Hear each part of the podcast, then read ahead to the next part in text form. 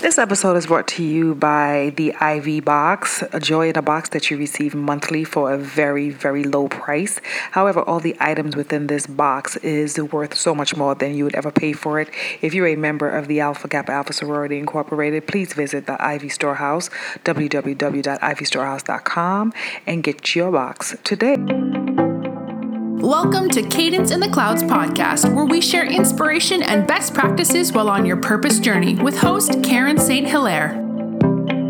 For this episode, I want you to call your friends with kids that's getting ready to go to college, that's thinking about college or any other trade school, anything post high school graduation. I need them to hear this episode. Share it with a friend and post it on your social media pages. Let's get into it. Everyone, and welcome back to another episode of Cadence in the Clouds. This week's guest is the one and only Dr. Karen Williams. She's an educational consultant that every one of my listeners need to be in touch with. Whether you have a child going to college, thinking about college, looking at college, anything college, anything education, this woman is the go-to person. I swear by her. She's a good friend. She's knowledgeable in the field. And ladies and gentlemen, I'm introducing you to Dr. Karen Williams. Hi, Dr. Karen. Hello, hello, everyone. It's a pleasure to be here. Oh, I'm so happy to have you. Thank you so much for saying yes. You know, this is the season where most individuals are, you know, having their kids think about what school they want to go to and, and financial aid and, and writing essays and just getting their packets together. And I think that it's important to have you, a master thinker and a master in this field, speak to that and, and educate our listeners so that they can share it with their family and friends. But before we go into all of that, Dr. Karen, tell us who Dr. Karen is. Who are you? Again, thanks for having me and thanks for listening, everyone. Who am I? I consider myself an educator activist, um, a problem solver, and an influencer. Um, particularly related to education, there are many myths and many things that we are told about education and you know as good parents and, and family members we believe those things. And sometimes um, we're, we're given misinformation. And so that's where the activist role comes in for me. Um, that's what i love to do. I love clearing up misconceptions helping to individualize plans for students who need it. And when I say individualized plans, sometimes the general information that is put out there in an educational space does not take into consideration socioeconomic status, doesn't take into consideration lifestyle, um, the, the, the whole way of, of, of praxis and, and the methods of teaching focus on one type of student um, and not all types of students. And so I feel my work really is to make sure that the needs of all students are considered in terms of their goals and what, what families want for their students. And in general, um, as a problem solver and an influencer, I work in higher education and um, there are opportunities to really educate colleagues about what students need and to get problems out of students' way. Sometimes it, it can be the smallest of, of, things that would really um, dismantle a student's goals, and uh, this is why you see so many students not moving through because no one is paying attention to the the problems, um, the the non-academic problems, I should say. So.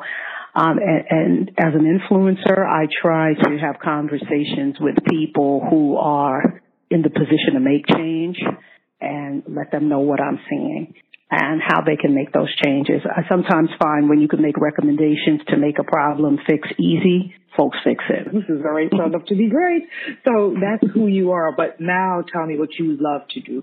What do you absolutely love to you? What brings you joy? Like you wake up in the morning, you're like, yes, if I tackle this and I actually execute it to the fullest extent, I am experiencing full bliss what is that thing? The one thing that makes me happiest, whether I'm advising a student about college or whether I'm talking to the president of a college and the one thing I love most is removing barriers and clearing up misconceptions.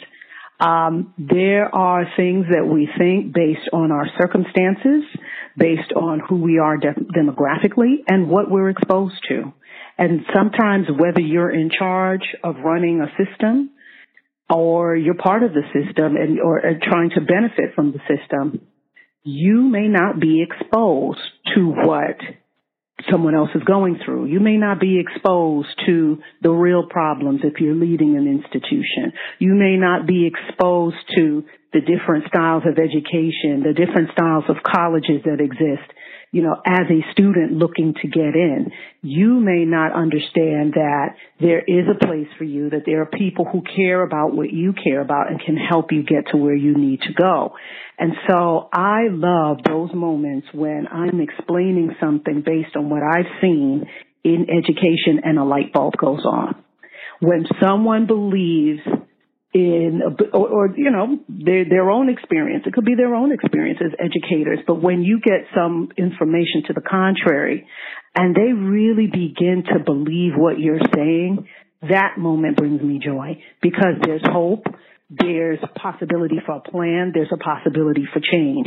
And so that's really what I most, that's what makes me happiest. Um, also to being a good um, a person who connects people. I, I, you know, I have really, really good friends. I consider myself a good friend, and sometimes, you know, I consider my friends my family. And and so for people who are important to me, um, and the people who are important to them, I try to connect causes and people. I find that I have been placed in a position where I receive a lot of information and uh, it's almost, I think it's divine when I'm placed in the position to connect a person who has a problem or an issue to the person who can solve it. So it's not always me. I, I'm very clear about the fact that I'm a better connector than I am anything else. And so, um, just connecting folks who can move problems out of the way, who can think higher, do more, um, serve our children better, serve our young people better. Um, I, I love being a connector. That that that wakes me up every day. Like, how can I get this person to this person to move a cause forward? And, and sometimes just to stand back and watch that process is is the best. Thing. What also awesome. makes me happy is brunch. brunch. I love brunch. And actually, many, many connections and causes and businesses and things move forward over brunch. Over brunch. Okay, what makes you happy is brunch. I love it. Um, so Karen, um, t- tell us, like, um, when you started working in your purpose, which is the whole field of higher ed, um, mm-hmm. and then looking at the individual trying to get to that next level and seeing that there were so many hurdles that they had to overcome just to, you know, find a space, find a school, find a seat. And then even if they did find a school, they had the other hurdle of paying for it. When you, when did you understand that this had to be that purposeful walk that you needed to insert yourself into and, and create a path that would be easy, easier I don't want to say easy mm-hmm. because it's not an easy thing, easier for, you know, a population of young kids getting ready to go to school. So, um, the game changer and the thing that sparked this work in me is when I started working um, at this small liberal arts college more than 20 years ago, almost 20 years ago, actually. Um, and I was interested in equity in education. Just what what do some students have access to and other students don't have access to, and, and how can we create more access to college in general for students who were like me? And so um, I joined this college in the admission office actually as um, the director of multicultural recruitment. And what I found quickly um, was that I had no clue. I had absolutely no clue. The, the level, the style of education, the access to education, the, the pouring into students, um, that and, and, the benefits that some students were receiving versus others was was mind blowing. Now, I had always known there was inequity in education, certainly from a financial perspective, but just even in styles of education. So, you know, traditional school versus homeschooling versus things like the Harkness method, you know, and just really starting to look at what some students were getting and why they were flourishing and why students who looked like my children um, and, and some other people's children, depending on your socioeconomic status, why they were struggling. And um, I started to do private advisement to give families a leg up, to give you know, to help families work within the system that they were in um, and get them as far as they could go. Uh, parents, you know, oftentimes we we go based on recommendations of other families, based on you know what we've heard, reputational. Um, you know, reputation about the school to say, yes, this is a good school for my child, but the, the school that's good for, that's allegedly good isn't always good for your child. And I read um, in graduate school a book called Pedagogy of the Oppressed. And the Pedagogy of the Oppressed talked about the concept of uh, inequity in education and this whole banker mentality, banking mentality in education where the teacher was the expert and they simply just poured knowledge into a student and accept, you know, expected students just to retain that and accept that. Um, which is fine if what you're learning is connected to who you are and who your what your lifestyle is. So say for example if if the canon the literary canon is all based on wealthy white men and and and you are that person you know you come from that background um that information is relevant to you and you're more likely to retain it but most students are not and in fact even among higher socioeconomic classes, you have classrooms where the teacher understands that they need to come in as a teacher student with a willingness to learn and validate and incorporate the student and their experience as part of their teaching so that students become student teachers and teachers become teacher students. That's all part of Freire's philosophy. And so when I saw that students were getting that, do you, like, do you understand what it does to the value of a child to have their circumstances, their life experiences validated by an authority in the classroom? It, it, it raises their voice. It raises, it elevates who they are. And so I try to incorporate that style into my advisement to really kind of say to families like, look, I know you want your kid to be doctor, lawyer, Indian chief, but let's look at the natural skills and talents and abilities of our children. What do they care about? What are they good at? Let's try to find the right place and match them to that. And when you figure out where a student should be, it then becomes easier to figure out how to pay for it. Much of this school and college access work is around matching of schools. Sometimes the school that's allegedly best for you or is, or that's allegedly the best isn't the best for you. Maybe you need to be in an environment in an environment where what you think is valued and that student and that school rather would pay and put money and invest in your education to get you in the building. The name might not have been what the parent wanted, but the financial benefit of having a school invest in you allows your kid to flourish. And so that's sort of how I got into this work and where my philosophy is now. Oh my gosh. I am like blown away. You know, it's one thing when you know individuals, like I know you personally, and it's another thing for you to really go into the crux of everything that you do. And it's like, wow, do I really know what you do? And so, you know, it's important to have these conversations. It's important to have a podcast and these platforms where the youth of the world can share this information with individuals so that folks can know, yeah, you know, you want your child to be the Indian chief. We're from Caribbean background. Everybody wants you to be a doctor or a lawyer. Right. That might not be that might not be the purpose for your child. That might not be the path for your kid. And so not only are you wasting resources, but their time and their, you know, educational capacity in, in this area. So, um, the populations that you serve and is it demographic? Do you look at it as demographics or is it a certain child, a certain socioeconomic background? Like, how do you identify the population and then how do you move them forward?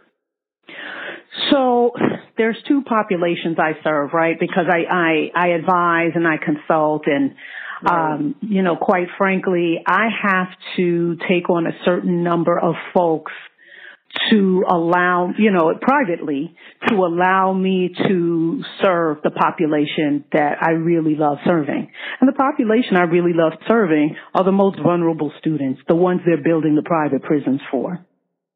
Oh gosh. Okay.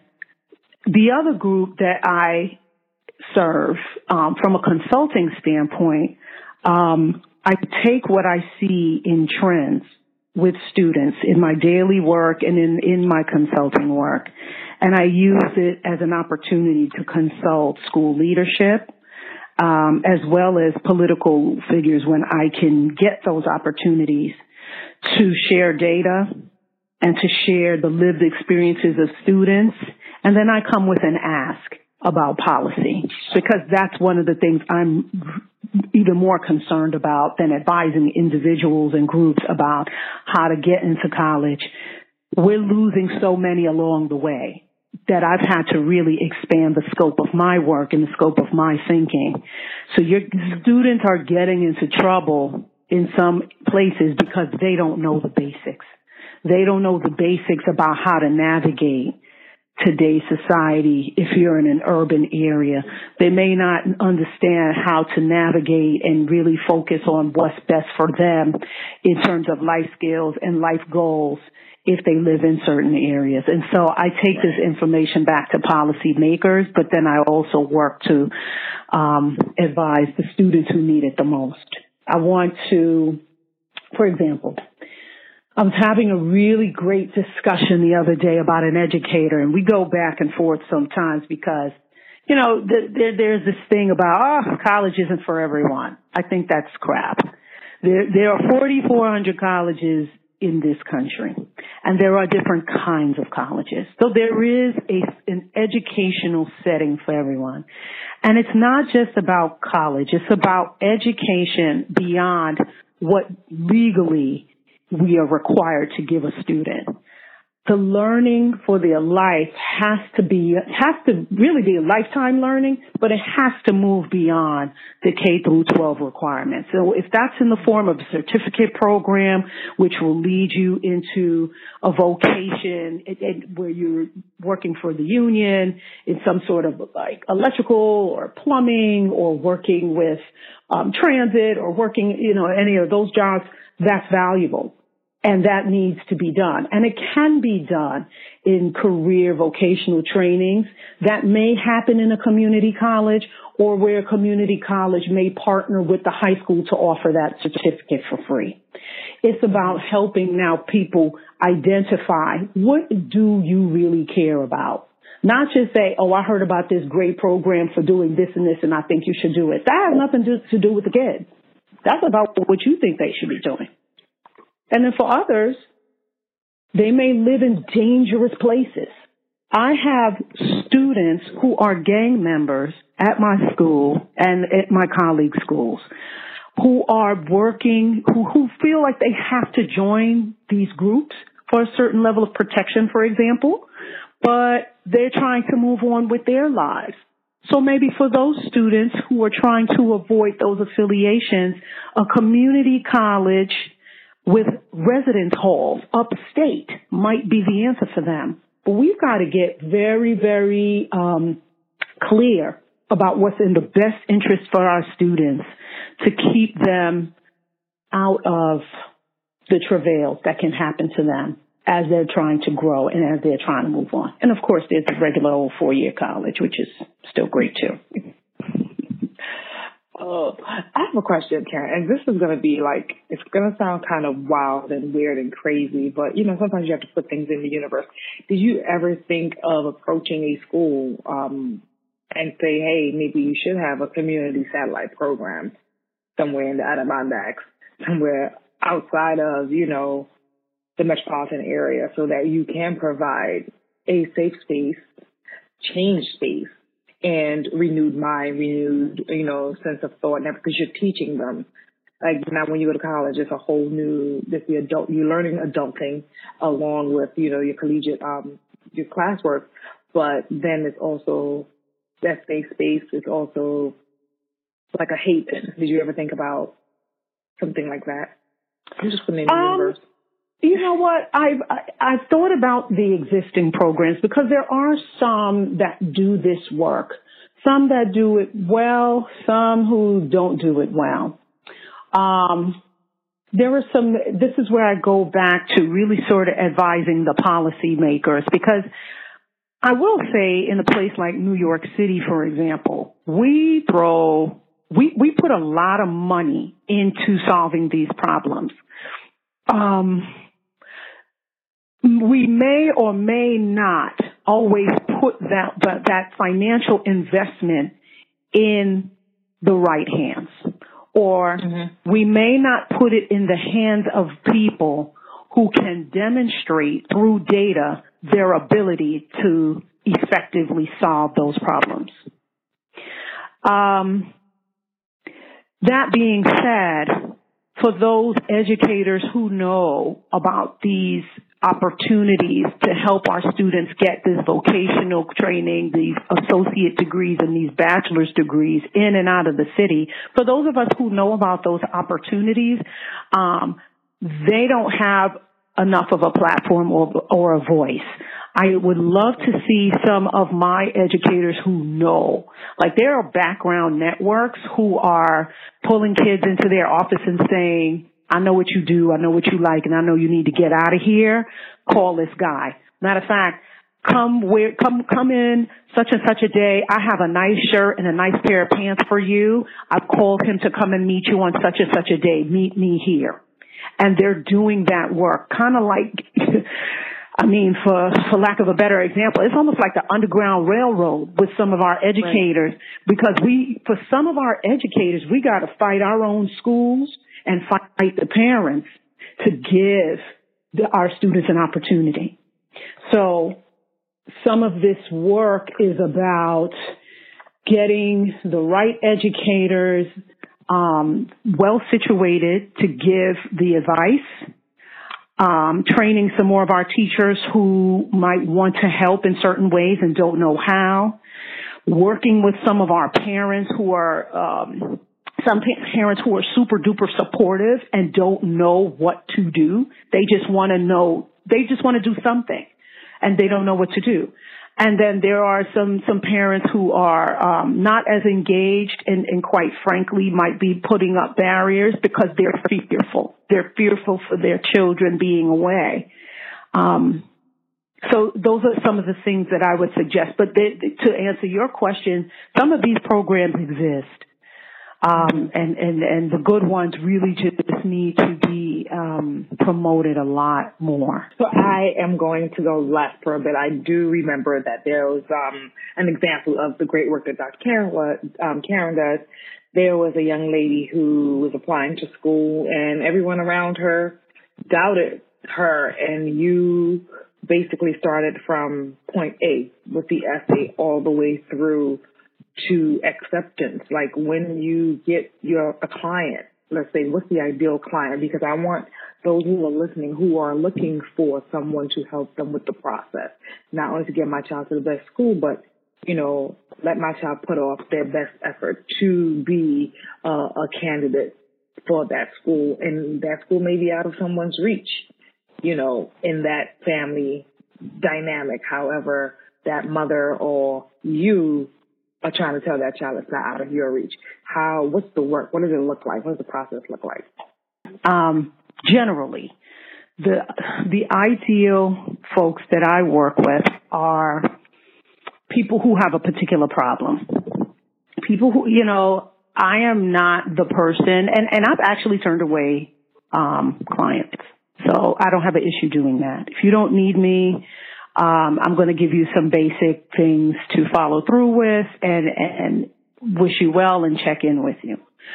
But there are some people who have particular problems that they cannot navigate. So for example, some parents are paying a lot of money to send their kids to mediocre schools where they the guidance counselors don't believe in those students and will not work for those students.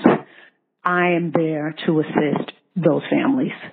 Um, the, I'm also there to sometimes coach parents because parents have sometimes fear about their students taking a chance in particular ways and the student knows that they can do it because sometimes the student has better knowledge. Sometimes really our kids know more than us. Like we, we have to submit to that concept.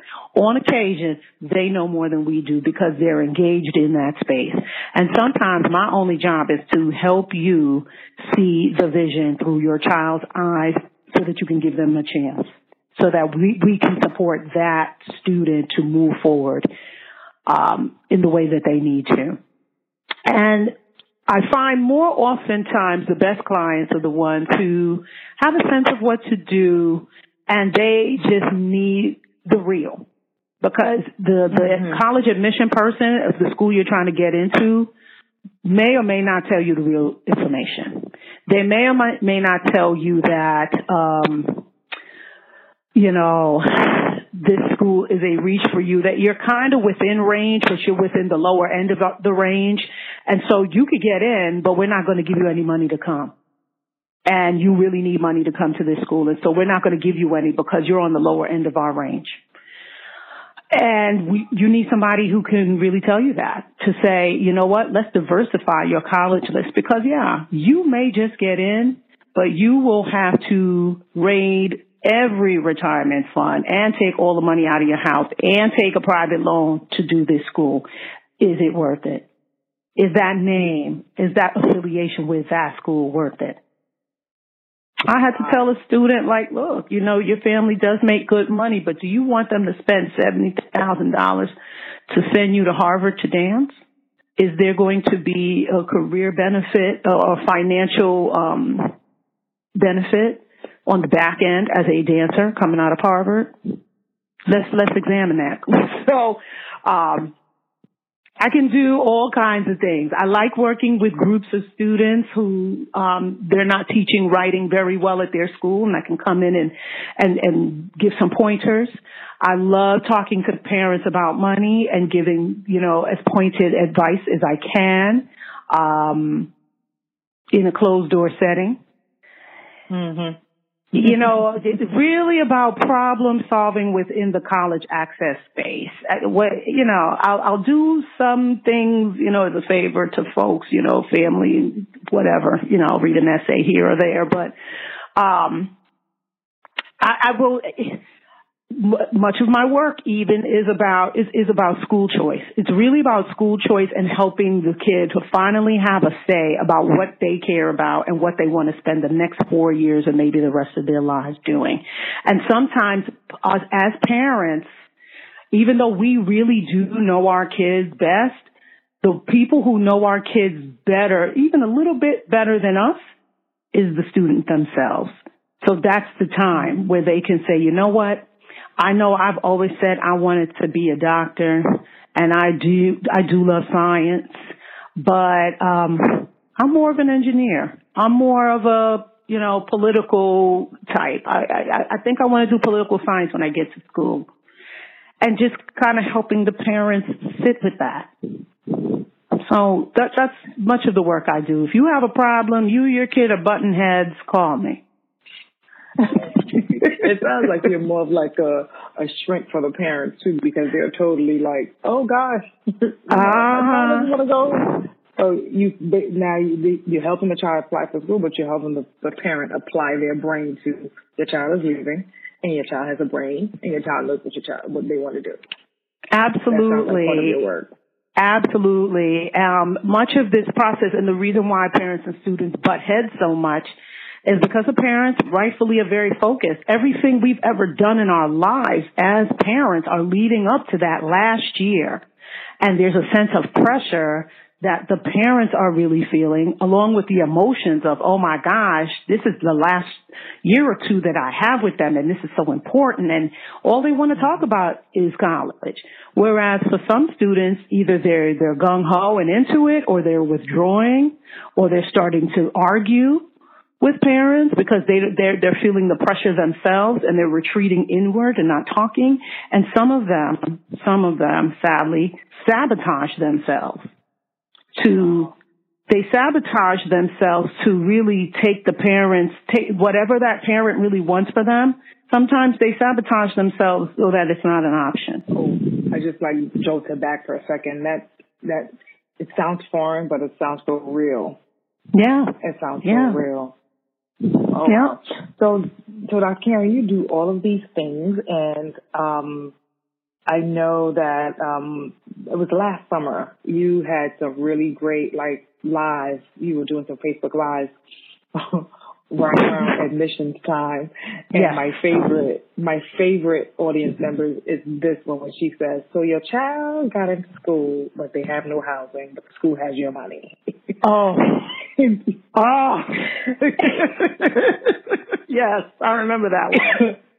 That was my favorite, and I laughed hysterically, not from the plight of the child, but it's so real, and you were so annoyed because you're like, because you don't listen. I told you, you must do A, B, C, D, and I really, um, I, I love that about the work that you do because you're like, okay, I'm going to give this one to you for free because you need it. Because Some of you are not listening, and you're sending your kids to Atlanta and these different cities, and now you have to find a hotel, um, and Right. So.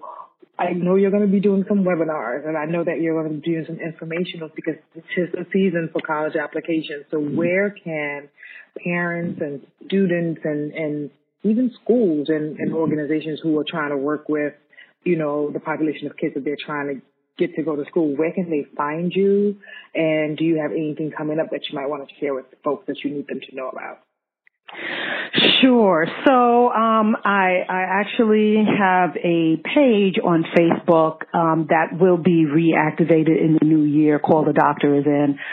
I have tried to, I have tried to sort of change up the way I work with that page um, to really sort of illuminate and give information, but also talk about some real topics that may not be academic that are derailing our kids um, from moving forward in, in college and, and career programs. And so um, I've tried, I'm going to really focus more on issues um, tangentially connected to moving on beyond high school because I think there are some things tripping us up.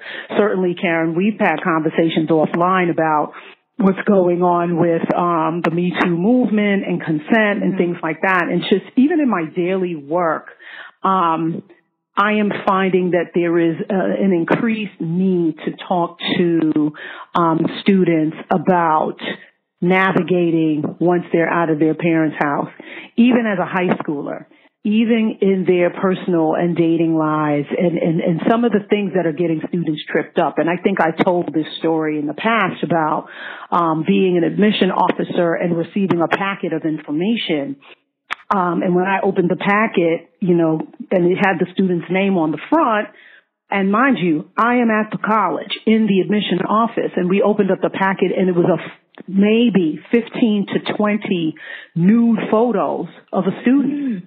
And with a letter from the student's ex-partner saying, I want you to know the type of person who wants to come to your school. So immediately I have to engage with law enforcement because this is sexual harassment, this is stalking, this is all different kinds of things. I have to alert the student to say, hey, listen, we're not going to hold this against you. Um, but we just received this packet. This is what's going on. Please, you know, head to your local authorities and file charges on who you think it might be. But in some scenarios, that, what happened to that young lady has just ruined their chances of admission to some of the schools that received the packet. So it's things like that that are tripping our kids up, not necessarily the academics and the testing. And so I'm going to be using that platform to talk about more broad issues for students and for parents, aside from money and testing and all these things that are also very important. Um, also, the more I think and do this work, I think it's time for me to finally get that book going. So, that, you know, I'll, I'll say it in plain, plain air. Uh, my book will be out by fall 2019. Um, if you see me on the street, certainly tap me on the shoulder and say how that how's that book coming, and that will remind me to run into my office. This way I'll get quickly back into my office, leave brunch, get into my office and bang that book out because I think there are lessons learned that I could certainly stand to share with parents and that you have in your hand and can refer to when you can't. I am excited. I am excited. I'm excited for so many reasons. And the main, the first reason is, you know, listeners, I tell you, when you read the book, there's a section called squad. And if your squad is not about it. Hmm. then you don't need to have them in there. And she, Dr. Karen is part of my squad. And we get on each other about the things that we know we need to do. And her book is next. Everyone is fire underwater. And this woman here, when it comes to education, your child and getting your child further into this higher ed movement, this is the person that you need to deal with and talk to. So Dr. Karen, I have to ask you something, Kay. What do hmm. you do with all the work that you do working with other people's kids? You have your own kids, you have your own family, you have our friends' kids, you have us that we brunch with. What do you do to make sure that mentally you're in a great space? How do you recalibrate? Ooh, well, yes. I, you know, I feel like half of these questions are the reminders for what I'm supposed to be working on. And, and that recalibration question is definitely one. And um, what I would say is I'm not good at shutting down and recalibrating. I've gotten much, much better this year, but I still have work to do. And so the first thing I do is shut up. Just close my mouth. Stop talking. Say less. Because the talking um, engages my mind and it makes me back in the work mode. It puts me right back in the work mode. So sometimes I have to just be quiet and look around and just observe and just be, you know, just be thoughtful. Just be thoughtful and it, you know, even if it doesn't put me into a direct workspace, it puts me into a thought space that allows new ideas to come in, that allows rest for my mind that's always, always racing. Um, and I also, to that end, in addition to being quiet more, is to say no more because I need my energy for the work, for the things that matter. My, my husband always gets on me because my canceling of events and slowing down is most people's busy. Um, I'm very, very, very active all the time. My schedule is into second week of December in terms of saying yes to things. And so trying to say no more is about self-preservation and giving me the energy. Um, I'm a fire sign and, you know, if you believe in that stuff. Mm-hmm, mm-hmm. And I'm a Leo and I am all over the place. That is my natural tendency to be all over the place. But high energy people like me and high, um, highly active people like me burn out very, very easily. And so sometimes, you know, in the past, my rest would just be to work until I pass out. So now I'm, I'm moving forward and just saying no and sitting down and being quiet. Um, I might begin doing some things like coloring, and, and I mean that on everything. Um, just coloring and, and sitting still and just and just being quiet for a change. I, I, right. I yeah. So the recalibration happens when I take care of myself in those ways. And then of course, eating brunch, which kind of leads to more work. So I have to figure that piece out, but that's where my head is right now. eating, eating and being quiet. You know, yes. uh, ladies and gentlemen, when we eat, we talk, and when we eat, here comes a bright idea, and here comes another platform that we're trying to create. Oh my something else that we put into the universe. So eating with us is not just hanging out and chilling. Someone is walking away with a new business plan or idea. Right. Right, It's, which is um, part of the problem, actually. If you're trying to sit still and be quiet, very problematic. you're playing a whole company over weekend. Right. Oh, well, yeah, Labor Day weekend. Labor Day Labor weekend is the only weekend. time that we allow ourselves to just, and nope, then we're plotting for corn soup. So people, this is like, we, we have a lot going on. Dr. Karen, I'm so happy that you were able to get on the podcast and share this information with us. I'm sure that we're going to be getting questions about this and Yes. I'll definitely share it with you.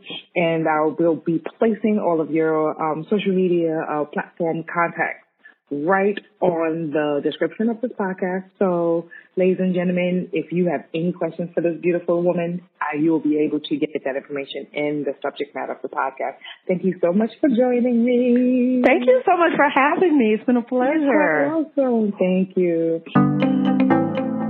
Thanks for listening. Leave or send a message and share this podcast with your friends. Follow Karen on Twitter and Instagram at Karen St. Hilaire or visit www.karensthilaire.com.